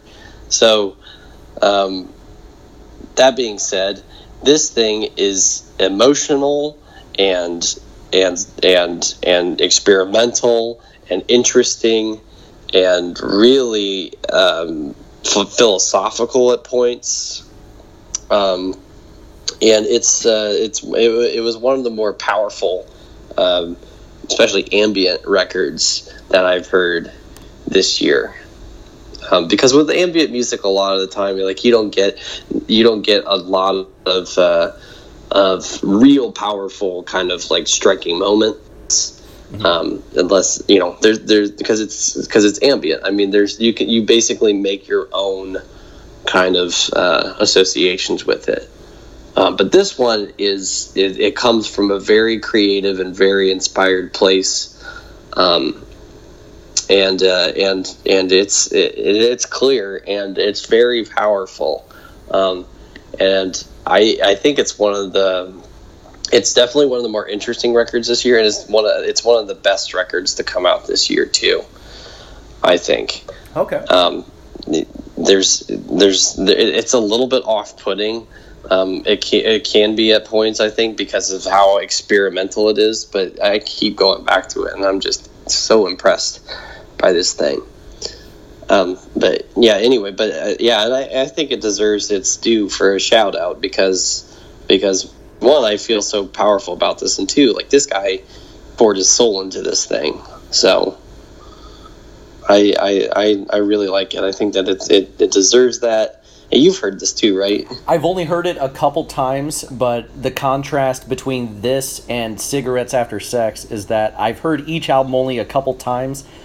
And even with that, I was comfortable rating the Cigarettes After Sex because I didn't feel like there was that much depth to it. With this, there's so much complexity and depth that I'm going to reserve a rating judgment um, for now. But I will agree that it is a very interesting record, especially like in the ambient spectrum of music. Mm-hmm. Yeah, one of my favorite ambient records this year too. Interesting year for ambient. Very interesting year for ambient. I've been, I've been, uh, I've been, I've been on it. So we'll talk about that in a second. Oh. Um, okay. Maybe, maybe, Ooh. maybe I didn't like, maybe I didn't like any ambient from this quarter. Okay. yeah, except for this album. right. Um, but anyway, yeah, there's a so very complex, very powerful, um, interesting record, sonically just impressive. Uh, I I uh, I'm at I'm at an eight with it. Nice. Okay. Um, right now, yeah. Dang, so dang, yeah, I, I, you know, I knew you liked it, but I didn't know you liked it as much as you know that eight in, indicates. So yeah, I really like it, I, and it's just be like when I when I like think about it, you know, when I go back to it, I'm like, oh man, like this is because I, you know, I it kind of just it came out. I was really impressed, and then for a couple weeks, I just didn't even like give it any attention um, after that. And then I was like, oh shit, I'm like, I really like that record. Let me give it another listen. And you know, the more and more I've listened to it, I've just, I've all, I've, I find more stuff, and I really, really enjoy it. So that's awesome. Yeah, I think uh, this year our album of the year lists are going to have a, a, little more diversity on it, so that's going to be interesting to see. Um, yeah, I hope so. I'm just going to cut and paste Pitchfork's top 50. uh, I also thought uh, Crack Up was an 8.7. Uh, yeah, right. Even though we rated it a, a, nine, nine, on our podcast. Yeah, right. I was just rounding up from eight point seven. You know. Um, so my last one, um, the Scopy Award is a repeat award. Spoon won this award last quarter. Okay, the award okay. for um, it's the I can't believe I haven't checked out this band by now. Scopy. Um, usually given to well, usually Spoon was given to it because they have a long discog, and I just, usually given to Spoon. yeah, usually given to Spoon. One out of one times, Spoon has won the award to this point. Uh, I gave it to Spoon at the time yeah. because they have a very long discography, uh, very acclaimed um, indie group, and I just now got into them, or just now checked out the the band with their most recent album. Same case here, different band. This award is going to the Mountain Goats uh, for Goths. Oh yeah yeah, so this one I thought you might have recommended as well, Uh, whether it's in this segment or the next one, we'll see. Um, but yeah, Goths is, I believe, the 16th studio album from them. Uh, the Mountain Goats have been making music since the early 90s. Um, to this point, they're apparently, because I don't know their past material, an indie rock, indie folk band uh, based in North Carolina, but from California originally. Um, the story with this band, or the highlight, is their front man, uh, John Darnielle, who has a writing career outside of, you know, making music. Uh, and because of that, it's very obvious that he's a very lyrical person, a very thematic person, uh, very conceptual in terms of uh, songwriting. Uh, that translates on this project, uh, considering that the entirety of this album is about the, I guess, 80s to early 90s goth scene, uh, especially in, I think, the UK. Um, not really my scene. The whole goth culture thing, the whole goth scene, I don't really know a whole lot about it. So there were some references he made that kind of went over my head. Uh, but despite that, I enjoyed the concept because it was very well executed throughout. Um, just again, stellar songwriting, stellar lyricism. Um, and although I'm new to the band, I now understand what people mean when they consider John Darnielle one of the most, uh, I guess, overlooked by mainstream, uh, you know, by a mainstream uh, aspect, but one of the best for those who are in the know uh, from a songwriting perspective. Um, the songs themselves, though, musically, uh, consistently unique, consistently thematic, um, and the production, like the mixing, the mastering, Mm-hmm. it's just so damn clean. Uh, the drums, especially on tracks like Abandoned Flesh or Wear Black, they're so crisp. They just they come in, they hit their stride, and then leave. Very clean, um, very I guess uh, intricate in the uh, the way it was mixed. You know, every note counts, sort of thing. Um, I can compare the cleanliness of the drums to something off of like, uh, you know, Radiohead's "In Rainbows" or something, where the drum hits just really make their presence known, but in a way that is still enjoyable and not too brash. Um, Mhm. But yeah, uh, I guess you know they're apparently more folky uh, in their earlier material. This has a lot of, um, you know, significantly less folky instrumentation, considering this is their first record without any guitars. Yeah. Yep. So a lot of piano on here, a lot of brass strings. Well, not guitar strings, but you know, orchestral strings. Um, just a very interesting, almost like contemporary sound, like adult contemporary at times. Uh, something that I think like our parents might enjoy. Yeah, I could see that. Yeah, just a very kind of easygoing album a lot of the time. Uh, but lyrically, obviously, it's about the goth culture. Rain in Soho, the opener, one of the best tracks all year, easily. Yep. Uh, very tribal. Uh, I, I, I maybe not very tribal, but tribal influenced track uh, with these powerful, you know, choir vocals in the background, making their presence known. Um, for a 50 year old person, uh, John Darnielle's voice is still very enjoyable and has a lot of youthful energy to it. Um, this is one of those albums where I really liked it first listen, and the more I listen to it, I love it more and more and more and more and more. So this could climb uh, as I learn more about the goth scene, uh, you know, and all of the other, uh, I guess, academic or whatever music related concepts that go into the lyricism behind this project. Uh, as I discover these, I anticipate that I'll enjoy the album even more as a result. Uh, but for me, right now, it's at an 8 out of 10. Pretty solid 8. You know, not a 7, not a 9. It's an 8. Nice. Yeah. So, Yeah, the uh, the the Sunset Tree is the only other one I've heard from them. Mhm.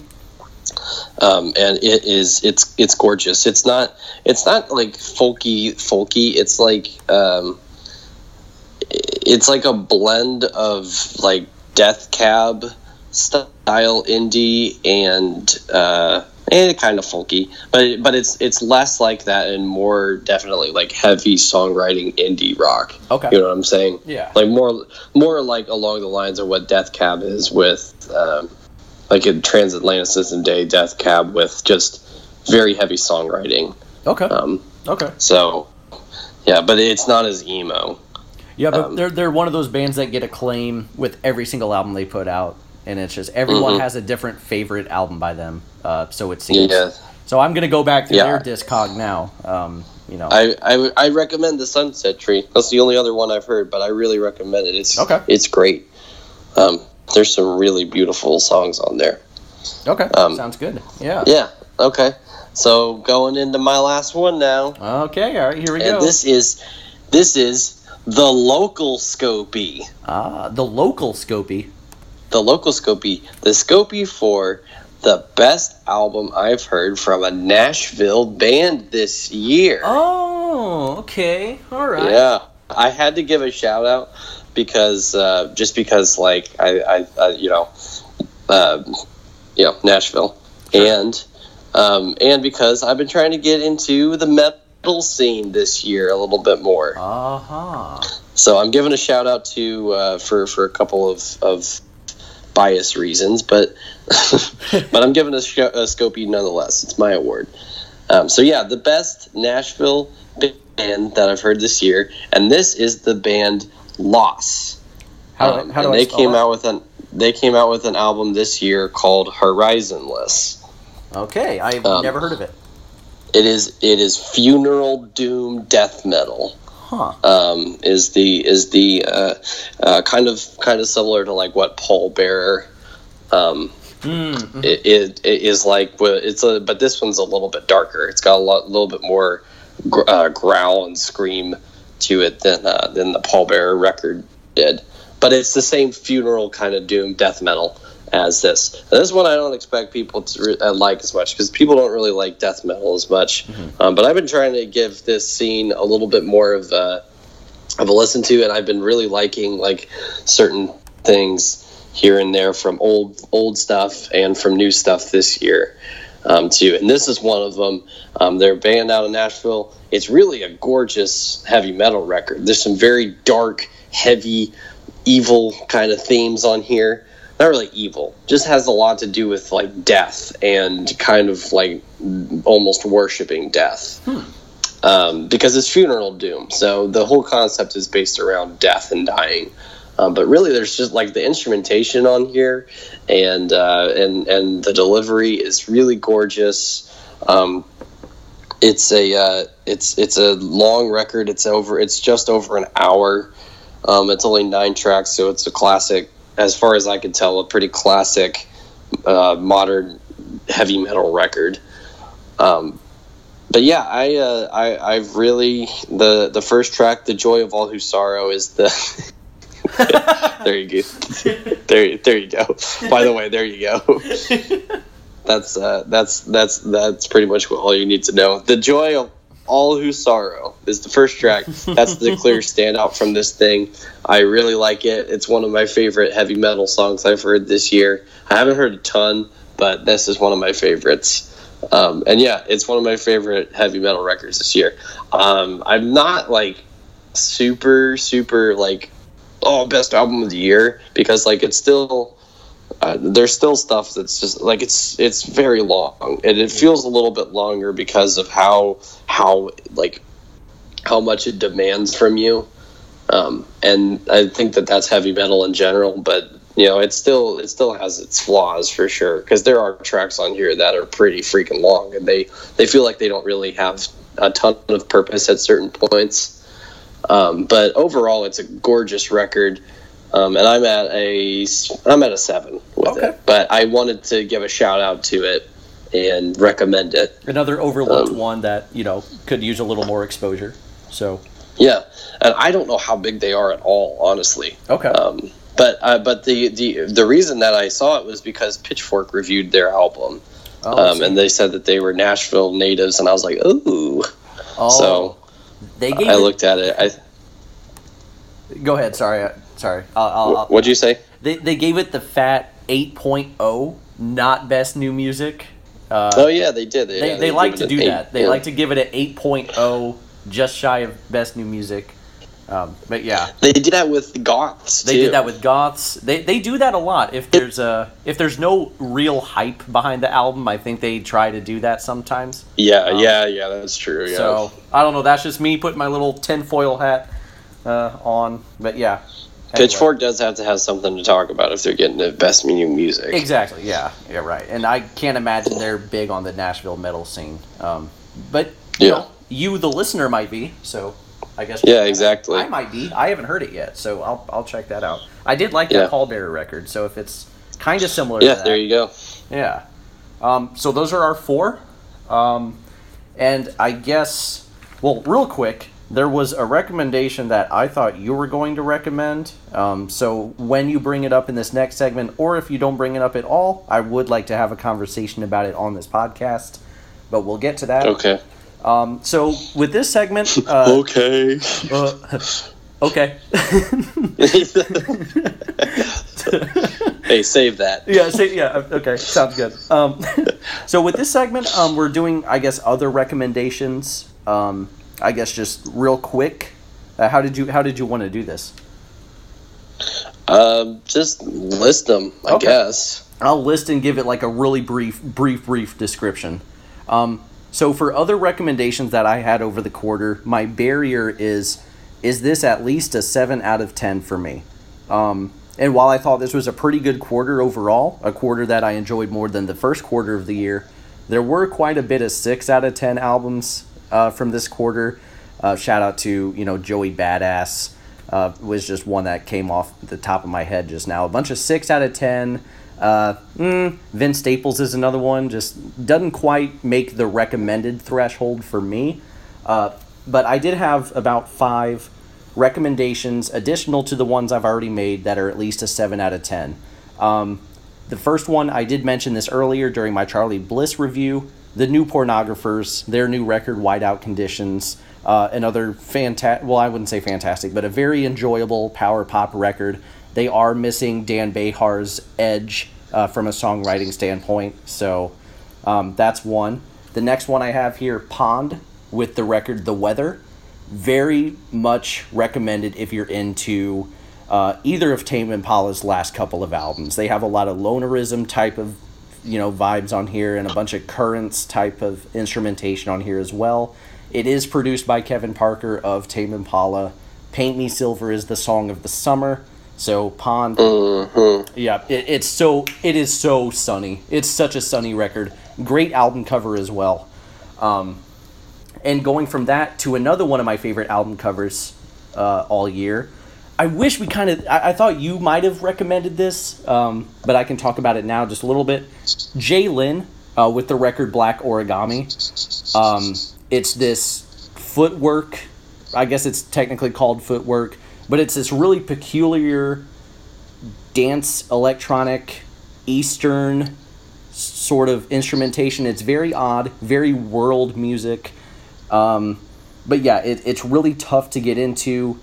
Uh, i enjoy it but i find it far more interesting than enjoyable. Uh, but yeah percussion is fantastic on here. That's the biggest draw.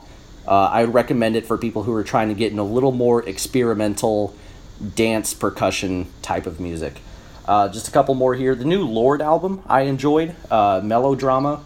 Um, I think people are overrating it a little bit, calling it, you know, like a pop masterpiece or album of the year or anything.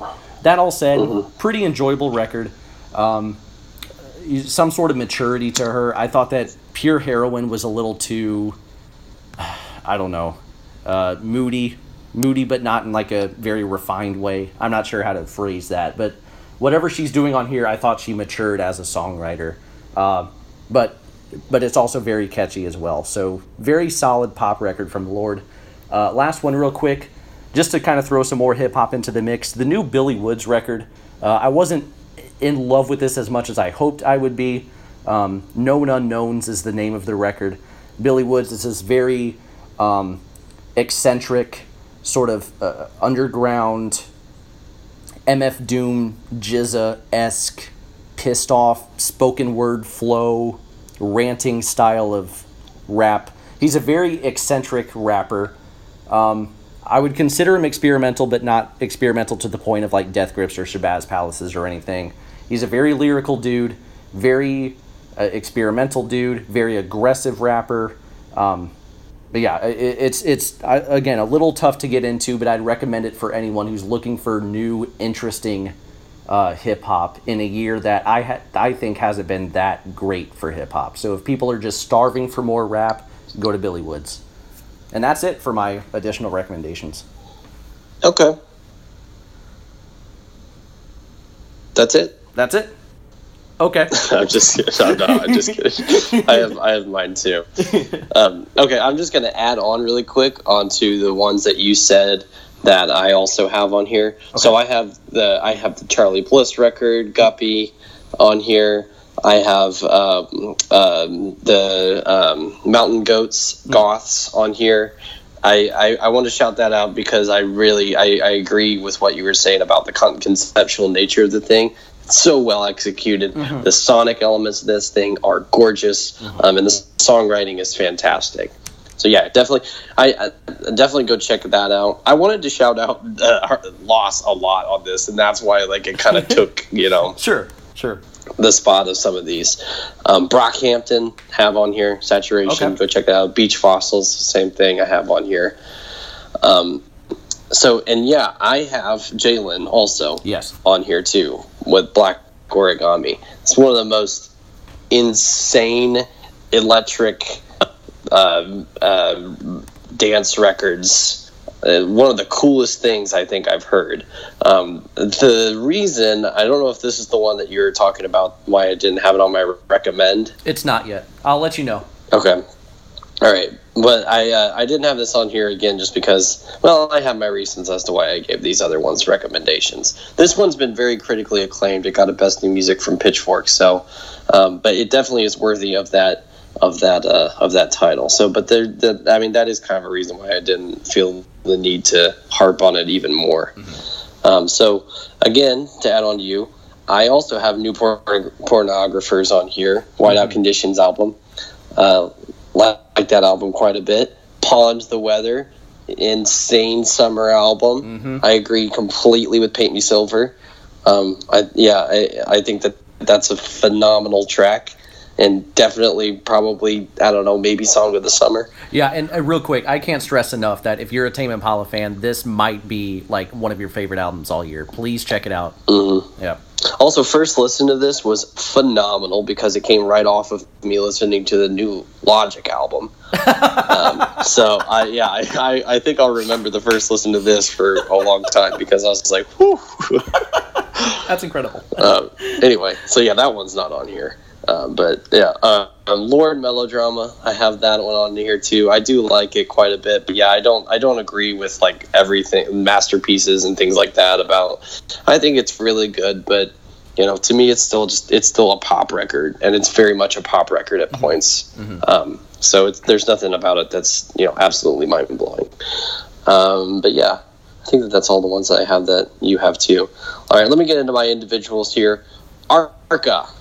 Yes. I have I have Arca's record on here. Um, Arca. Um, and uh, it, it and it's just insane. It's amazing.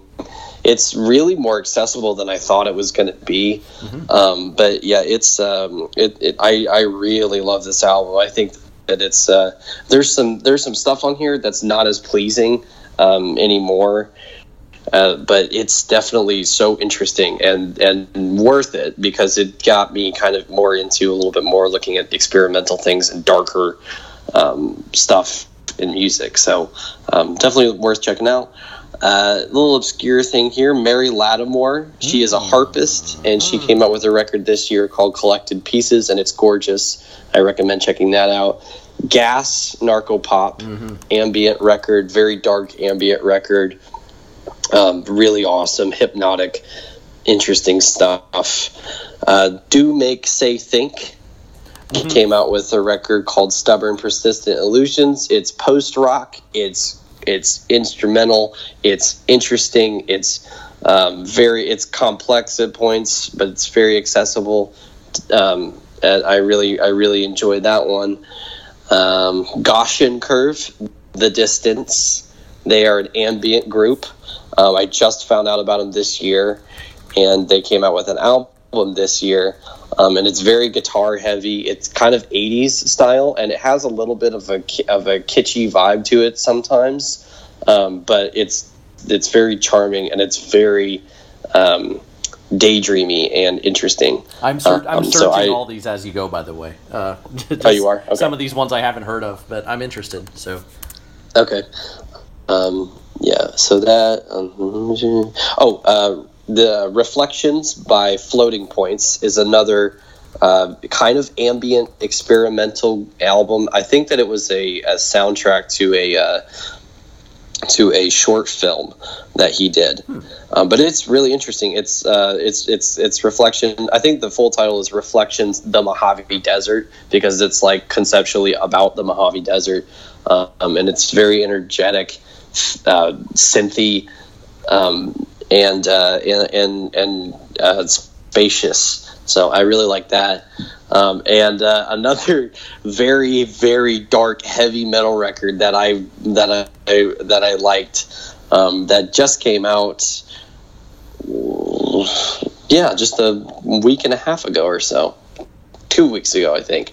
Impetuous Ritual, Blight upon Martyred Sentence. Holy cow! it's it's really fucking dark. Uh, this is very screamo.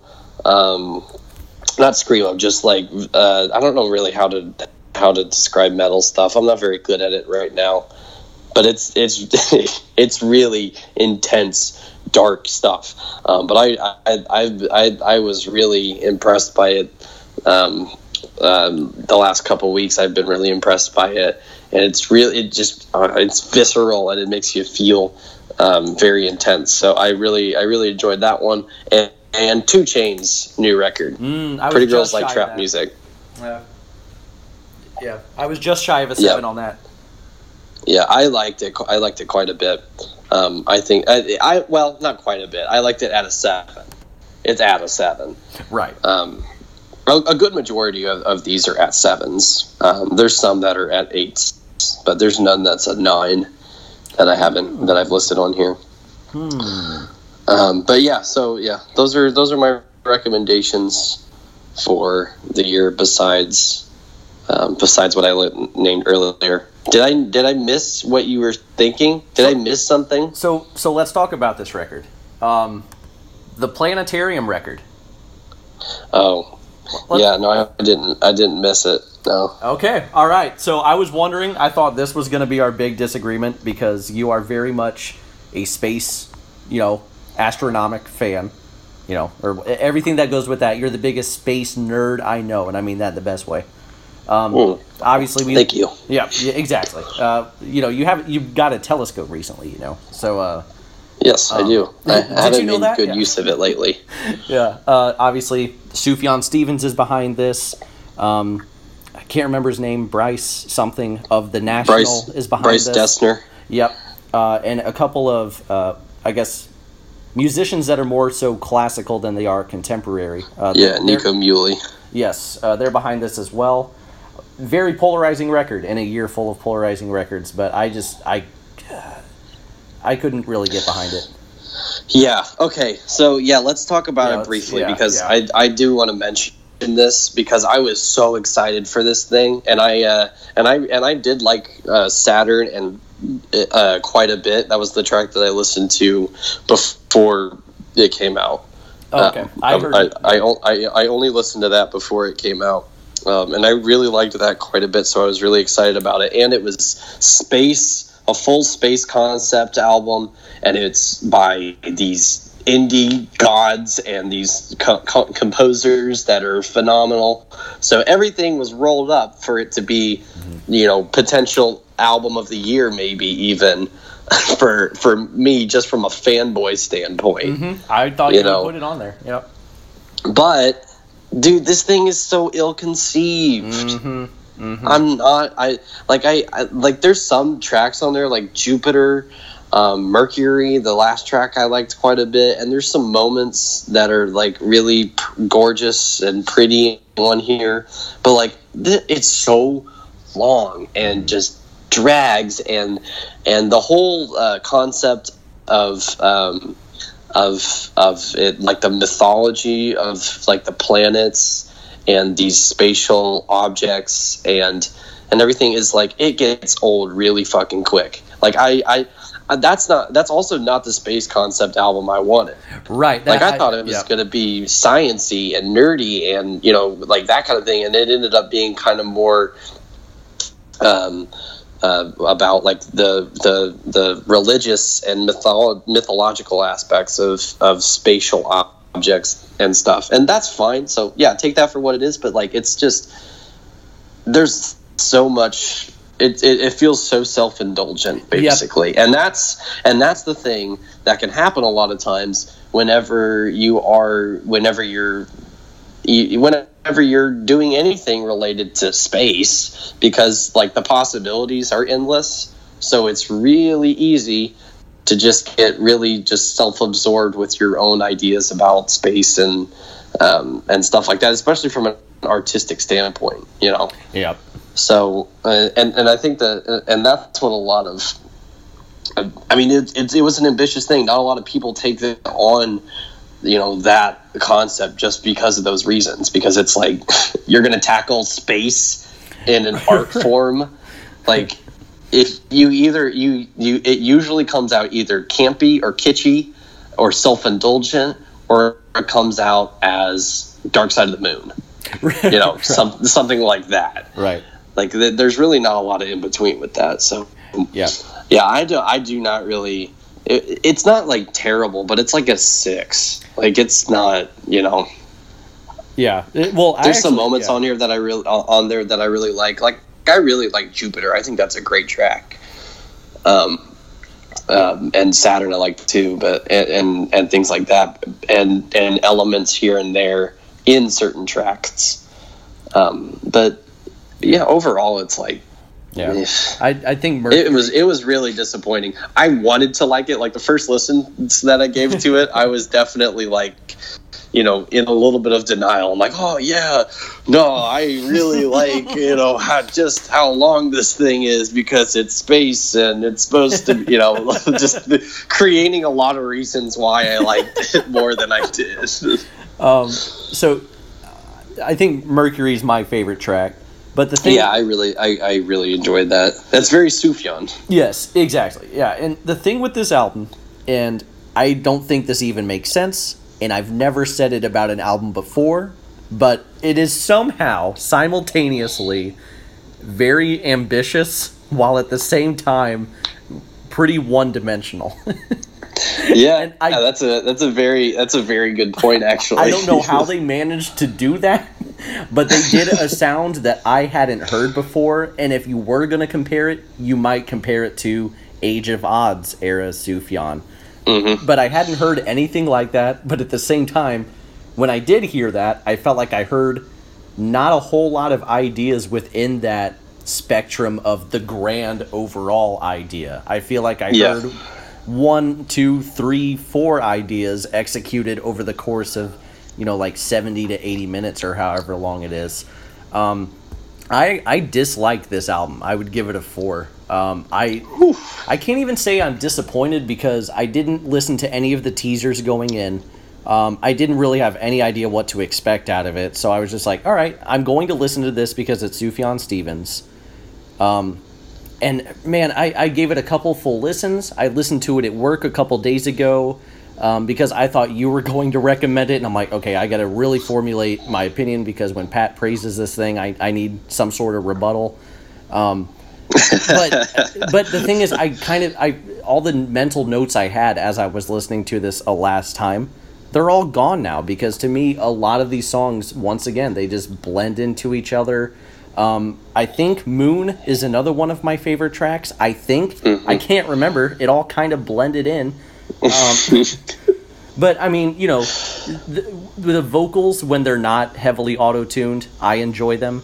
Uh, I think yeah. some of like the the more orchestral moments are pretty, you know, enjoyable at times too. But you nailed it. This is, I think, pretty self indulgent, um, and I wanted to love mm-hmm. it, but man, I pretty big disappointment. A year full of disappointments, uh, and this is another one I can add to that. Yeah, yeah. I this this this one really hurt honestly mm-hmm. for me.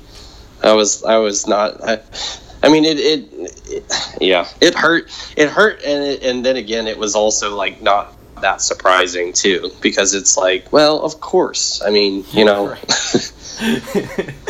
yeah, of course, it ended up like this. It can't. It can't all. You can't have all, all these people and that I that I love and and and all and this whole concept that I that I am that I'm about and it ended end up being like also an amazing project. right, right. Life doesn't work that way. you can't just have the night everything come together, right? That it just can't yeah, happen. It just can't happen like that, I guess. So that's our our one non recommendation on this podcast. Uh, shout out to yeah. Honestly, like I I wouldn't like I wouldn't even really recommend it because yeah. like it's not very good. It's, it's like it's fine. It's, it's just it's a rare misstep for a Sufjan Stevens led project. Um, it's not worth the hour and uh, like it's not. 17 I think that it takes to get through it. So just don't just leave it. Like yeah, go listen to go listen yeah. to Saturn and Mercury and Jupiter and yeah. and Halley's Comet.